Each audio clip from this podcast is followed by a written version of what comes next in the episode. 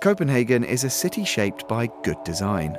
From its clever public spaces that encourage people to relax and socialise, to its network of cycling lanes and renowned furniture industry, it is a creative, eco conscious, and people friendly place to live and visit. Little wonder then it's often voted one of the world's most livable cities.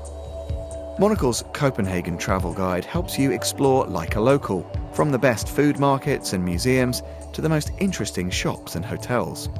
But to understand why Copenhagen is considered one of the world's most livable cities, turn a page to the Design and Architecture chapter.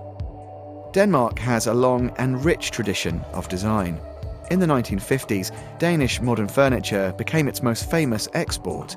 Architects such as Arne Jacobsen, Finn Juhl, and Hans J. Wegner were experimenting with mass manufacturing techniques while staying true to the country's heritage of quality workmanship. Their simple, functional creations appealed to global consumers who wanted to express their status and lifestyle through their homes. Today, visitors can walk through the house that Finn Juhl built for himself in 1942. No piece went into production unless the designer felt it worked here first. Like his furniture, the house's form is guided by its function. It was designed from the inside out with the purpose of each room determining the look of the external facade. A modern example of a functional Danish home is the Tietgen Residence Hall, designed by Lundgaard and Tranberg architects. The building houses almost 400 students. To encourage them to mingle and interact, the communal spaces, including meeting and study rooms, a gym, and the kitchens, face onto the planted courtyard at the core of the building. The private rooms face outwards from the structure to create a sense of privacy. But the city also shows that clever architecture is about more than good buildings. The spaces in between are just as important. The famous urban planner Jan Gehl grew up in Copenhagen. He has spent more than 50 years improving cities around the world. His influence at home can be seen in the high numbers of residents cycling around the city and the public spaces filled with people. The harbour front is one area that's changed dramatically over the past 10 years.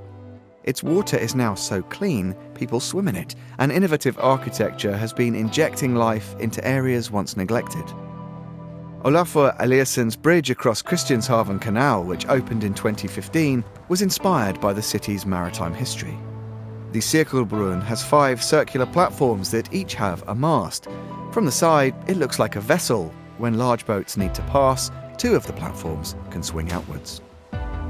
Copenhagen is a model for what can happen when good design is used to put people first. As you'll discover, the capital has much more to offer than just its renowned New Nordic cuisine.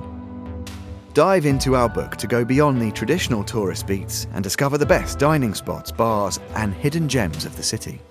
Published by Gestalten, the Monocle Guide to Copenhagen is one of the latest additions to our travel guide series. Cities are fun. Let's explore.